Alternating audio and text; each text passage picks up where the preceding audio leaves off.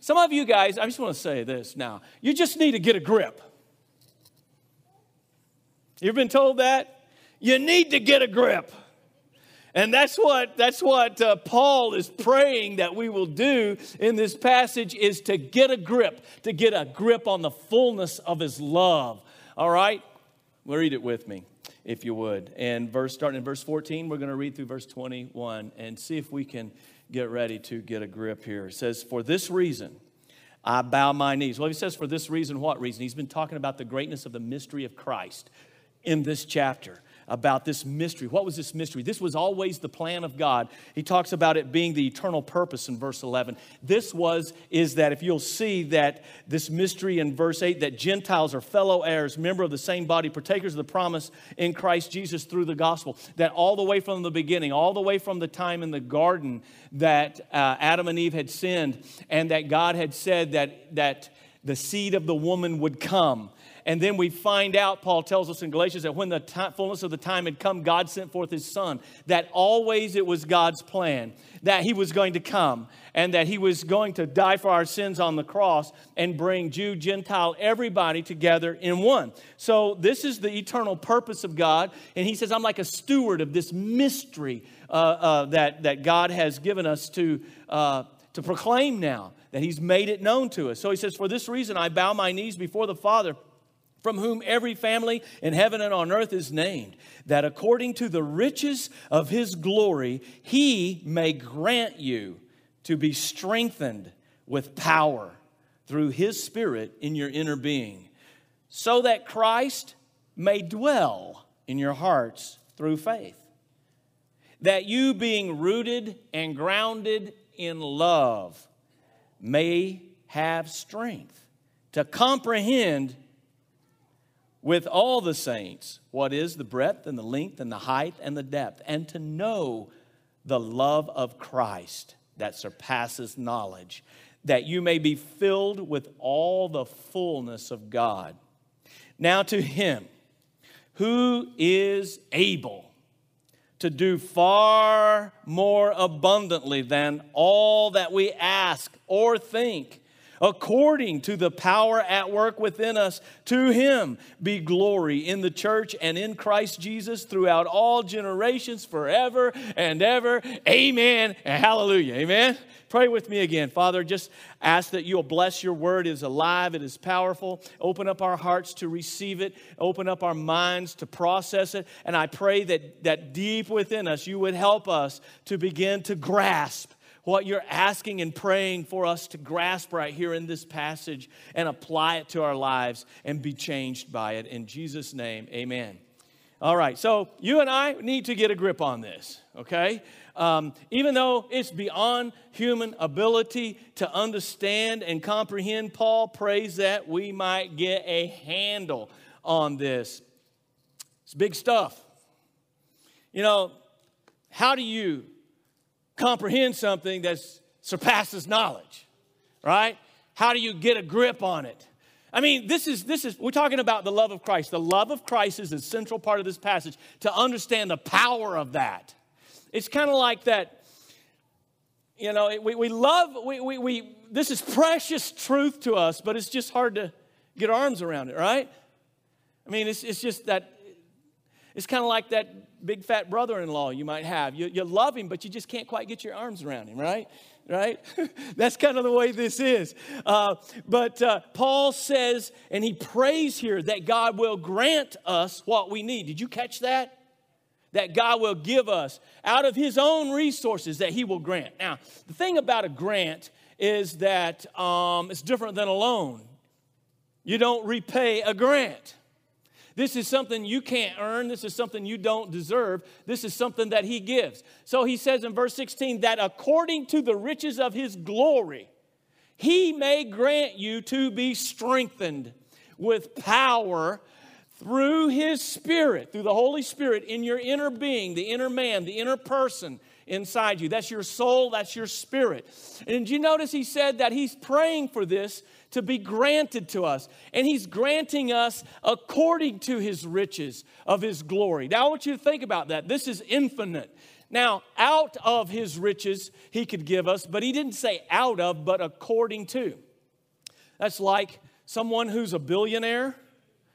I don't reckon I know anybody like that, okay? But just there are those people out there. But say someone was a billionaire. The difference is is out of his riches he could give you 5 bucks. But according to his riches he could give you a million.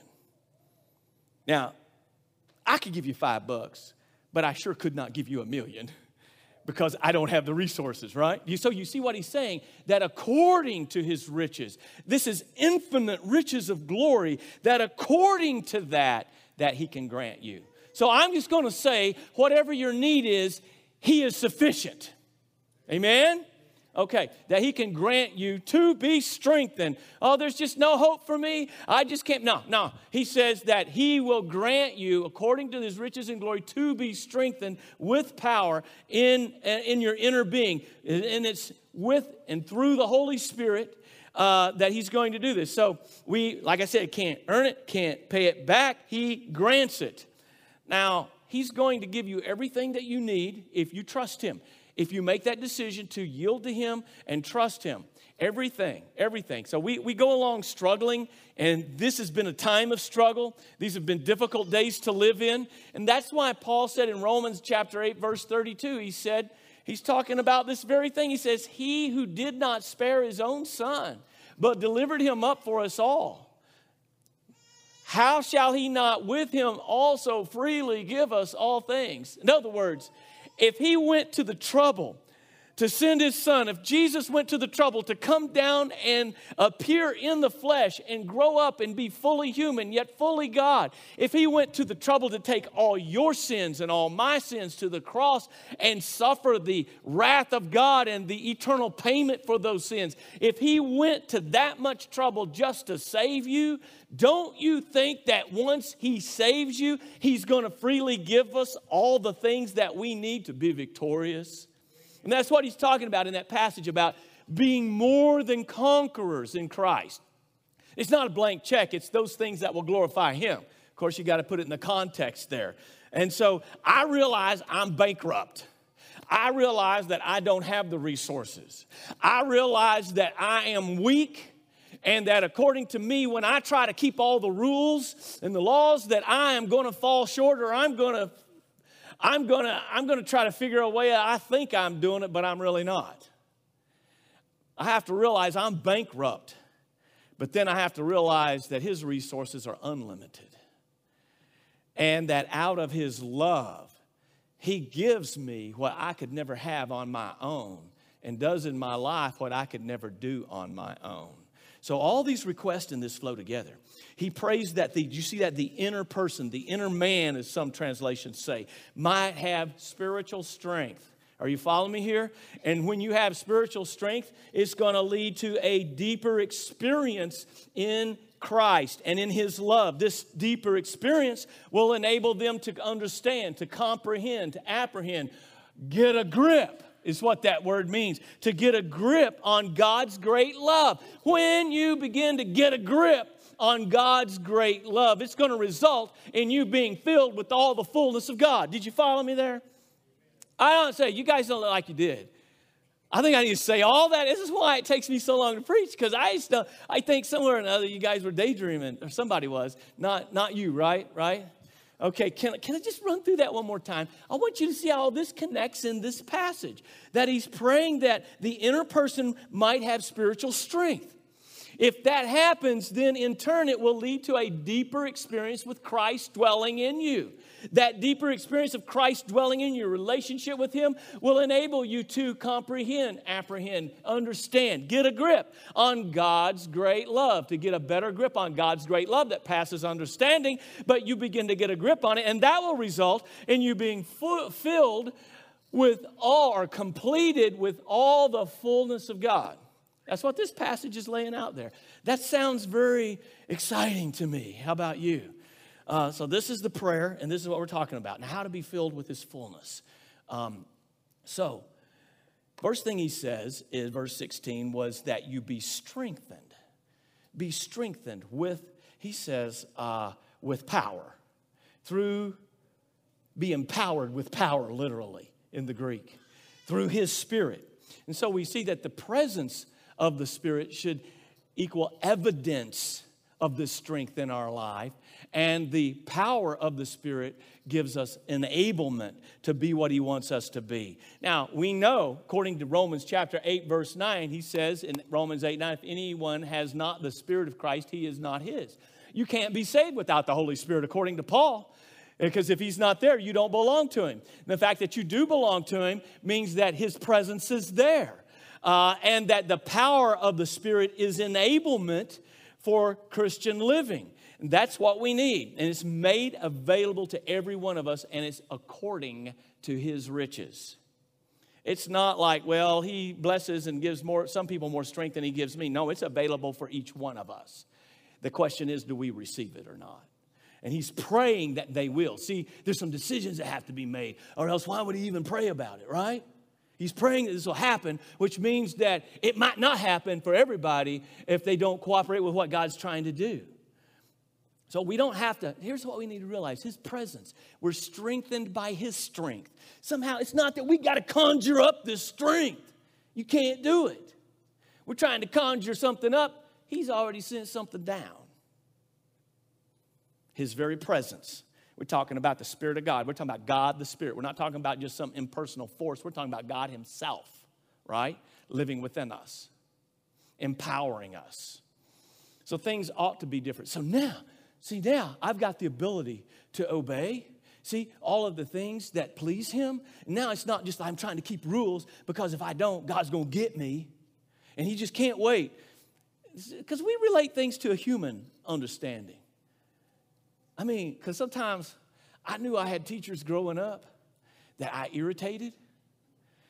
And I know that some of them, see, back in those days, they punished a little differently than what you guys can do now. Amen, right? Yeah? Yeah, yeah.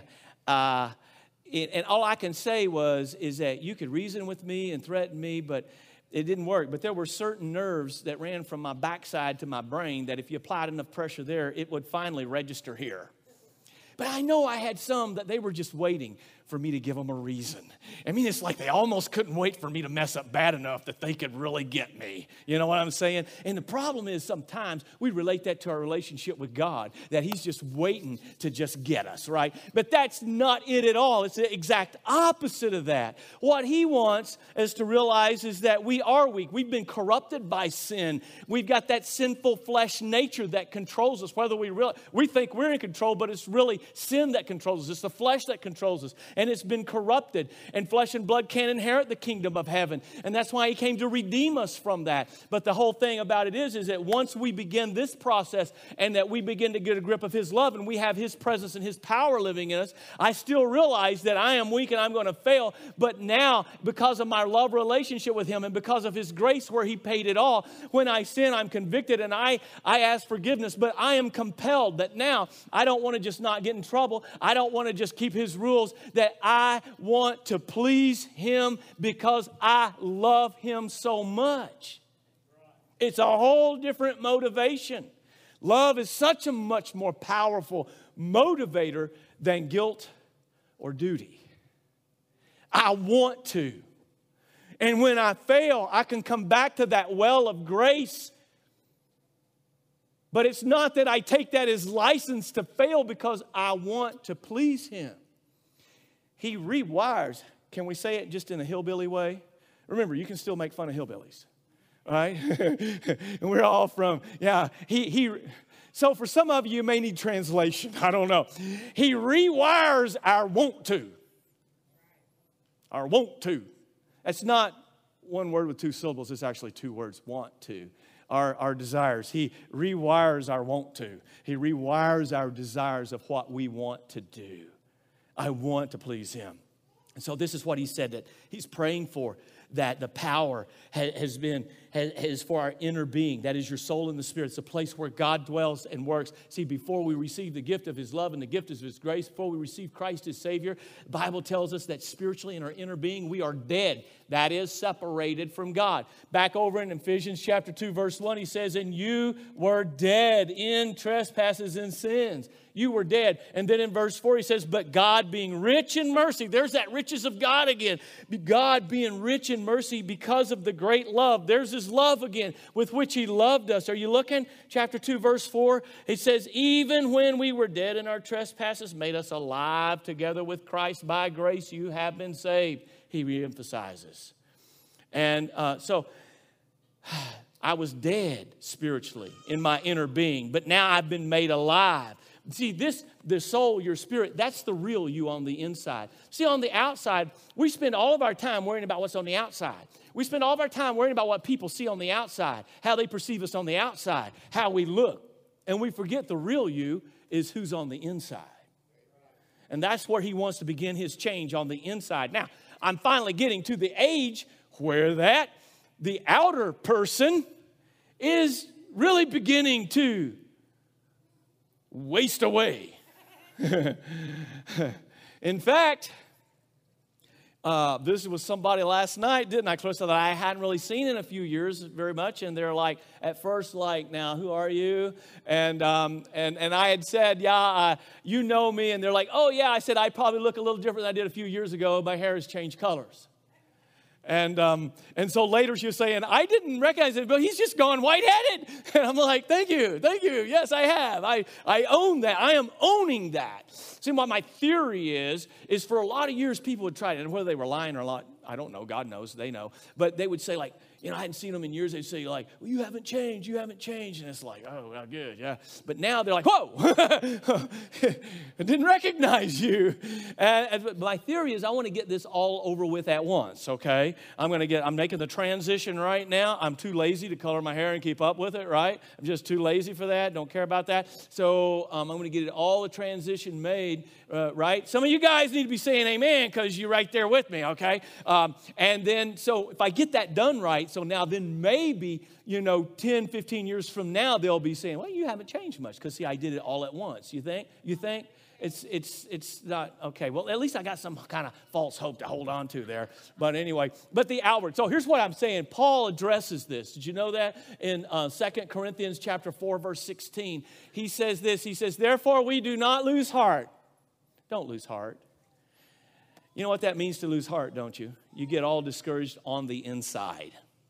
He said, even though our outward man, that's that outward being, that's your physical body, is perishing. Amen? Even though the outward man is perishing, yet the inward man, that inward being that he's talking about and praying about in uh, Ephesians uh, chapter 3 says, The inward man is being renewed day by day. Every day I can be made new, made new on the inside. This renewal process. So, in spite of the outward physical decay, this inner power is renewed every day, and that's where we're going to find victory. I need that. I need to be coming to drink from that well every day to be renewed on the inside. That's the real you. So, what does it mean to have the Spirit empower the inner person?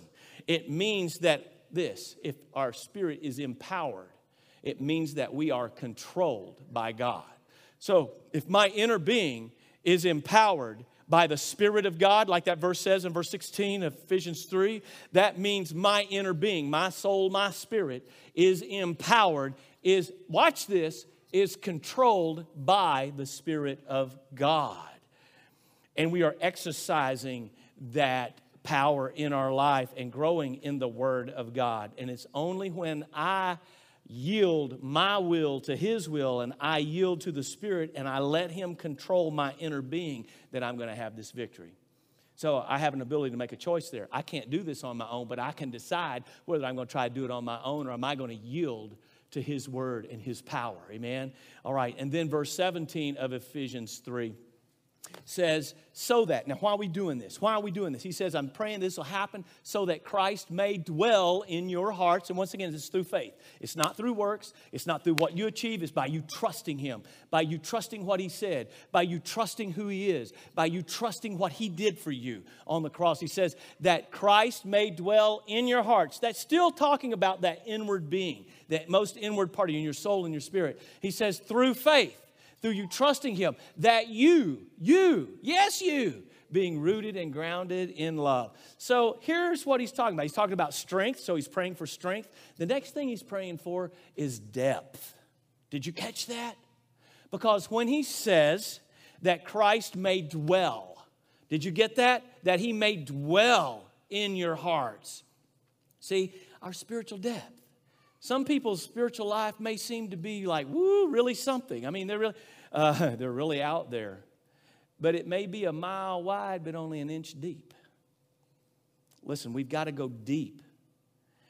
What we need is depth. Now, that verb to dwell, that Christ may dwell, it means that to live. Actually, the verb in the Greek means to settle down and be at home. Did you get that? That's what it means to dwell. He's talking about a depth of relationship right there. Is Jesus at home in your heart? Now, you know what? He might not feel so at home in our hearts. Have you ever gone to somebody's house and you just you just like uh, not you don't feel at home? I mean, you just don't feel like you feel like uh, you have to mind your manners, huh? There's times we go places and I am reminded to mind my manners. Uh, but there are other places that you can go. How about this? There are other friends you could go to their home and you could kick your shoes off and you can just go sit down. You can just go to the refrigerator and see if there's any snacks. You know what? You just absolutely make yourself at home. Because if you're at your home, you kind of do that, right? Right? Because you're comfortable. Well, thing about it is, he says, for Christ to dwell in your hearts, it means he makes himself at home. Does he feel at home in your heart? Or is it a little bit uncomfortable in there? on the inside. I'm not talking about all the stuff we do on the outside. Talking about on the inside. And so that's talking about depth. Does he dwell in you? Is it just a surface relationship? He longs for an ever deepening fellowship with all of us. And all of this happens by faith. He says so we may be rooted. Now, the verb rooted is a word picture from the plant world, of course, that in order to survive, a tree must get its roots very deep into the soil. As its roots get very deep into the soil, it gives it a couple of things it gives it nourishment and stability. And that's what we need is we are rooted in Christ. It gives us nourishment spiritually and stability when the storms of life come. So he says rooted that we've got to have our spiritual roots deep in the love of God. Remember, the focus of this passage is the love because he says rooted and grounded in what? Love, okay? So, where are you drawing your nourishment? Where are you drawing your stability? If there's to be power in your life, there's got to be depth. And that's one of the big problems is that so many who call the name of Christ and profess to be Christ followers don't have any depth of relationship. And it doesn't take much to knock you down and get you discouraged and get you off track. Uh, it, I never cease to be amazed of what little bit of nothing sometimes it takes to get some people derailed. Um, and then, you know, I, I, talk to people all the time, not just because they're maybe not showing up and gathering with the church, but when that happens, I always worry about how, the main thing is how's your spiritual life? How's your walk with God? So I always worry if there's a correlation, but, but, but so many people get their feelings hurt, right? And it's happened. If you hang around, I promise you it's going to happen. I'm not hurting myself. No, anyway, you know what I'm saying? Is this going to happen with human relationship? We're going to fail. We're going to fail each other. We're going to, you know, accidentally, sometimes on purpose, hurt each other's feelings. And usually, whatever happens, I usually say that if that's a valid excuse for you, then you need to get in line behind me because I guarantee you, in the years that I've been here, there's been a lot of times my feelings got hurt a lot worse than that. Don't let the devil win that way, folks. Don't let him discourage you that easily, okay? Don't let him do it. That's why it will happen unless we get some depth because, you know, as you start growing and those roots start going deep, I'm telling you what, the enemy's just watching to see what can I use to get you discouraged and upset. And he usually doesn't have to hunt very far before he finds a tool to use against us. And we cooperate with that way too easily.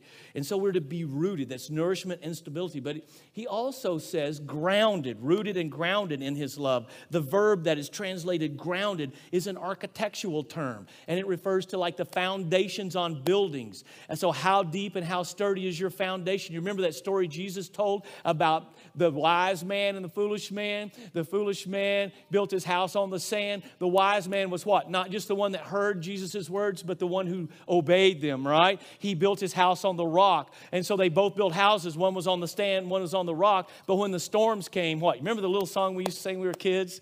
Uh, that uh, the house on the rock stood firm and the house on the sand went what? Splat.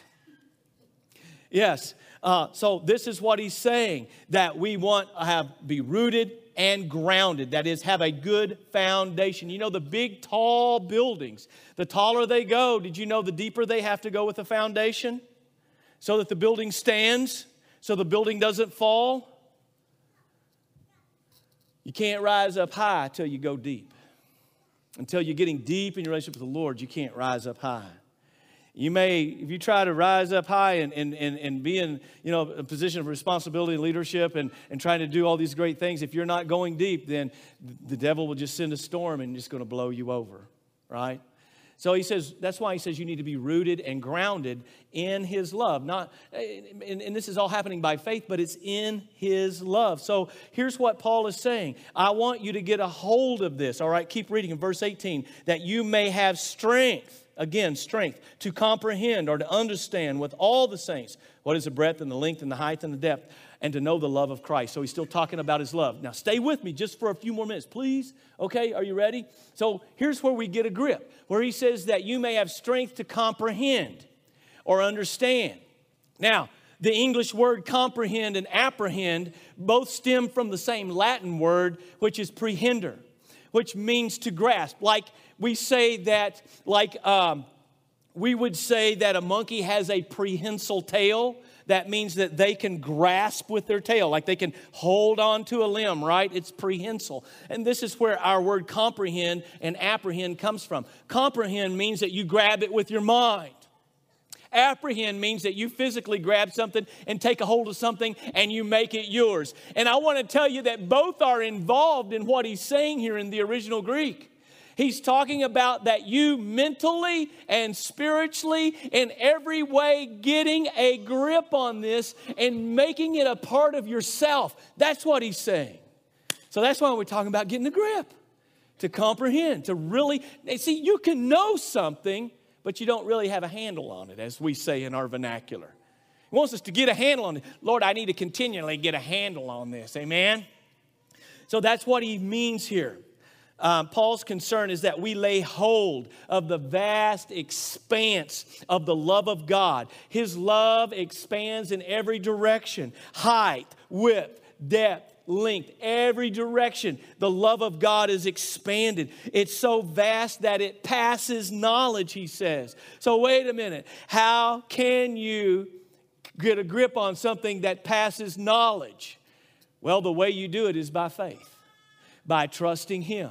You may not understand and know it all. And I want to tell you, throughout eternity in heaven in His presence, as the ceaseless, endless ages roll, I think we're going to continue to be overwhelmed and fascinated by new depths of His love. I think, I think my opinion is, is that in eternity, we'll still have the ability to learn and to grow. And that and as long as we're there, our minds are not going to be limited like they are here. And so I think forever we will continually be awed and amazed by new depths of the love of God that we discover and know. And it'll never, ever end because there is no end to his glory, there is no end to his love. And forever, we're going to be overwhelmed and thrilled and in awe of this. So, how do we get a grip on something like that? Only one way, and that is by faith, that we begin to lay hold of it, that we begin to, to uh, have a, this as a part of our life. And so we are so rich in Christ, you know what? You can't even calculate it. It's kind of like the man who went to the boat salesman, boat, I started to say boat store. I don't think the went to the uh, marina, huh? The boat store. Okay, we're back to that. He, he's looking at these big, expensive boats. You know, he goes to some of these places and you look at these boats and it's like, how do people you know, we were in uh, what Osage a few weeks back, and they're having this big what was it boat race boat thing. It wasn't the hydroplane type. It was the like big gigantic boats with like five motors on it, and just like, um, and they were like on the news saying that this boat costs like $3 million, you know. So we're talking about, you're looking around at something like that, not canoes. And so the guy was looking, I went a long ways to tell this story, didn't I? I'm sorry. But, you, but the guy's looking through and he's interested in these and he keeps asking the question, so how much, how much is this one? How much is this one? And the salesman just says, if you have to ask, you can't afford it. Right? Right? Right? Okay, so so anyway, that's the whole thing is that the riches that you have in Christ is more than could ever even be described to you. But He can still at the same time help you get a grip on them so that they apply to your life. And this love that He's talking about is not on an emotion, only an emotional level. It's not just about you and me feeling the warm fuzzies and a tingle up and down our spine and oh, how we love that. It's even when things are going bad and things are, are tough that we have faith in His love. I tell you what it is. More than the other, it is a supernatural ability that you and I start receiving from Him to be able to love people who are unlovable or who don't love us. That you can actually return love, you can return good for evil. That He gives you the ability to forgive someone who's done hateful things to you, someone who's hurt you very badly. You might not. Trust has to be built, but love is out of grace and a gift. That He can give you the ability to forgive them. And you know what? No Christian has to worry about having inadequate resources to do this. Of ourselves, we do, but His is, it passes knowledge. His love is infinite. And so when I have trouble loving, I always say, Lord, give me some of your love. Because it's His love flowing in me and spilling out that enables me to do what I can't do. And I get to see what He can do. See, by faith in Christ is the only way you can get your hands on all these resources that surpass knowledge. And that's what Paul was saying. That's why he said this verse that you see it, you see it on sneakers, you see, you see it on ball caps, you see it everywhere. This verse, this is what Paul means when he says in Philippians 4:13, I can do all things through Christ who strengthens me. That's the strength that he's talking about here. And so this is the strength. So what he's praying about is that then we experience the fullness. The fullness. Do you see that? Because he says in verse 19, he says, and to know the love of Christ that surpasses knowledge, that you may be filled with all the fullness of God. What? You're kidding me. Filled, you think about the fullness, of this infinite God. How can I be filled with His fullness? He's talking about you and me being made complete in His fullness.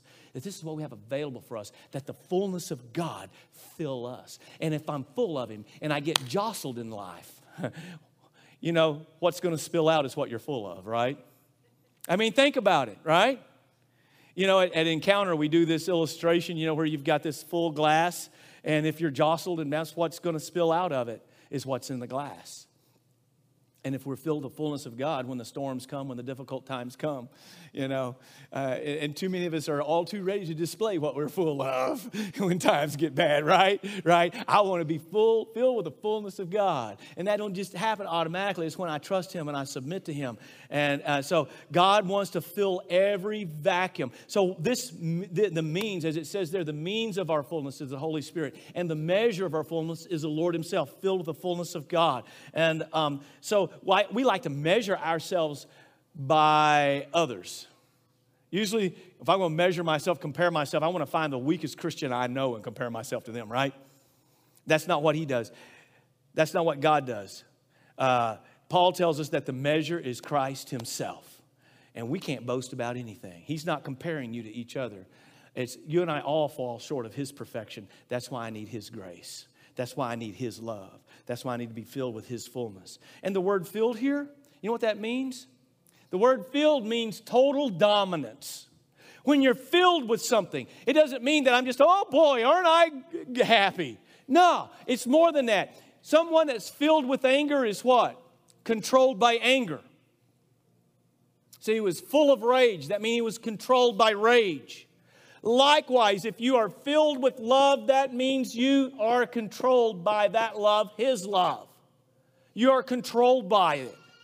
And so to be filled with the fullness of God means that we are totally consumed, totally controlled, and dominated by His presence in us. and His Word to guide us. That's Paul's prayer. That is Paul's prayer. Is that yours? Is that yours? For some reason, we went back to the beginning there. Let me just click through this. There's another thought. Sorry about that, everybody. Ah, there it is benediction. This is it. All right. This right here, if there's a verse, I hope we don't have to use this this week, but you never know. If there's a verse I would want inscribed on my tombstone, it would be these two verses. Because so often I tried to live the Christian life in my own strength. And I kept in that cycle of, of trying to do better, trying to do better, and then failing and asking, God, please forgive me, God, please forgive me. I'll try to do better, and then I do a little bit better, and then I fail, and then until I finally got down on my knees and said, Lord, I can't do it. And I surrender it to you. And if I grow in that relationship and I yield to His strength, then He begins to do in me and through me what I could never do by myself. In a way, I was trying to live the Christian life in the power of the flesh, in my own strength, just by trying to keep the rules that I thought I needed to keep, and I couldn't do it until I surrendered to Him. And then you have a passion and be filled with His love. And that's why he breaks forth and he says, To him who is able to do far more abundantly. Now, these words in the Greek, the original, it's just like Paul can't find the words. He uses words. One of the words is uper. It is above. It is beyond. Like we get super. It is beyond. It is like beyond anything. And then he has a compound word that has that again. And that's why some uh, translators say exceedingly, abundantly, above, beyond. I just can't find the words, but he is able. And did you know that word translated able is a form of the Greek word dunamis? We get the word dynamite from that. It's a verb form of that word. That his power, he is powerful, he is able. And what's amazing is the word is translated able is a verb form of the word that the same root word is translated as power later in that verse. He says, To him who is able to do far more abundantly than all that we can ask or even imagine or think. That word translated think could mean even to imagine or dream. He can do more than that according to the power. There's dunamis again. The power that's at work in us. It's His power. He can do all of this stuff. His power is at work. That word work is the Greek word energia. We get the word energy from that. It is an active word that His power is energizing us, His power is empowering us to do His work. So He's doing this in me and through me. So I get blessed, but guess who gets all the credit and the glory? He does. It's His power working. Now, this is Paul's prayer. Now, positionally, we are complete in Him. You're in Christ. But what about practice? See, our, our practice. If I'm in Christ, I'm saved, but my practice, that's how I think and how I live every day. And part of my sanctification process of my life is my practice growing to match my position of being Christ like totally. And so I'm praying that my position and my practice will begin to match. I, I only, you know, positionally, I'm complete in Him, but practically, I only enjoy the grace that I take hold of, get a grip of, comprehend, apprehend by faith. The resources are there. He's able. He's able. And the end result, what's the end result? To him be glory in the church and in Christ Jesus throughout all the generations forever and ever. His glory. His glory is the end result. His glory. I want to get a grip on the wealth of his love. That's what this whole passage is about. Our churches ought to be filled every week with people ready to testify about the wealth of the love and the power of God in our lives. Are we experiencing it? We can. Because when I don't experience it, it's because I'm tuned into me and something else instead of to Him. I'll be testify about the wealth of the love and the power of God, about how He made me love someone and enabled me to love someone that I didn't think I could love, how He gave me the ability to meet a need that I didn't think I could meet, how that He turned things around in my life. I ought to be willing to go before the Lord, even if it means fasting and praying and saying, Lord, I know I can't, but I know you can. You're able. He's able. He's able to do above. He's able to do beyond anything I could imagine, anything I could ask because of His power. And it's not just His power, but His power that's at work in every one of us if we trust Him. Let's get a grip on that. Amen. And hold on because it's an awesome ride. Let's pray. Father, thank you.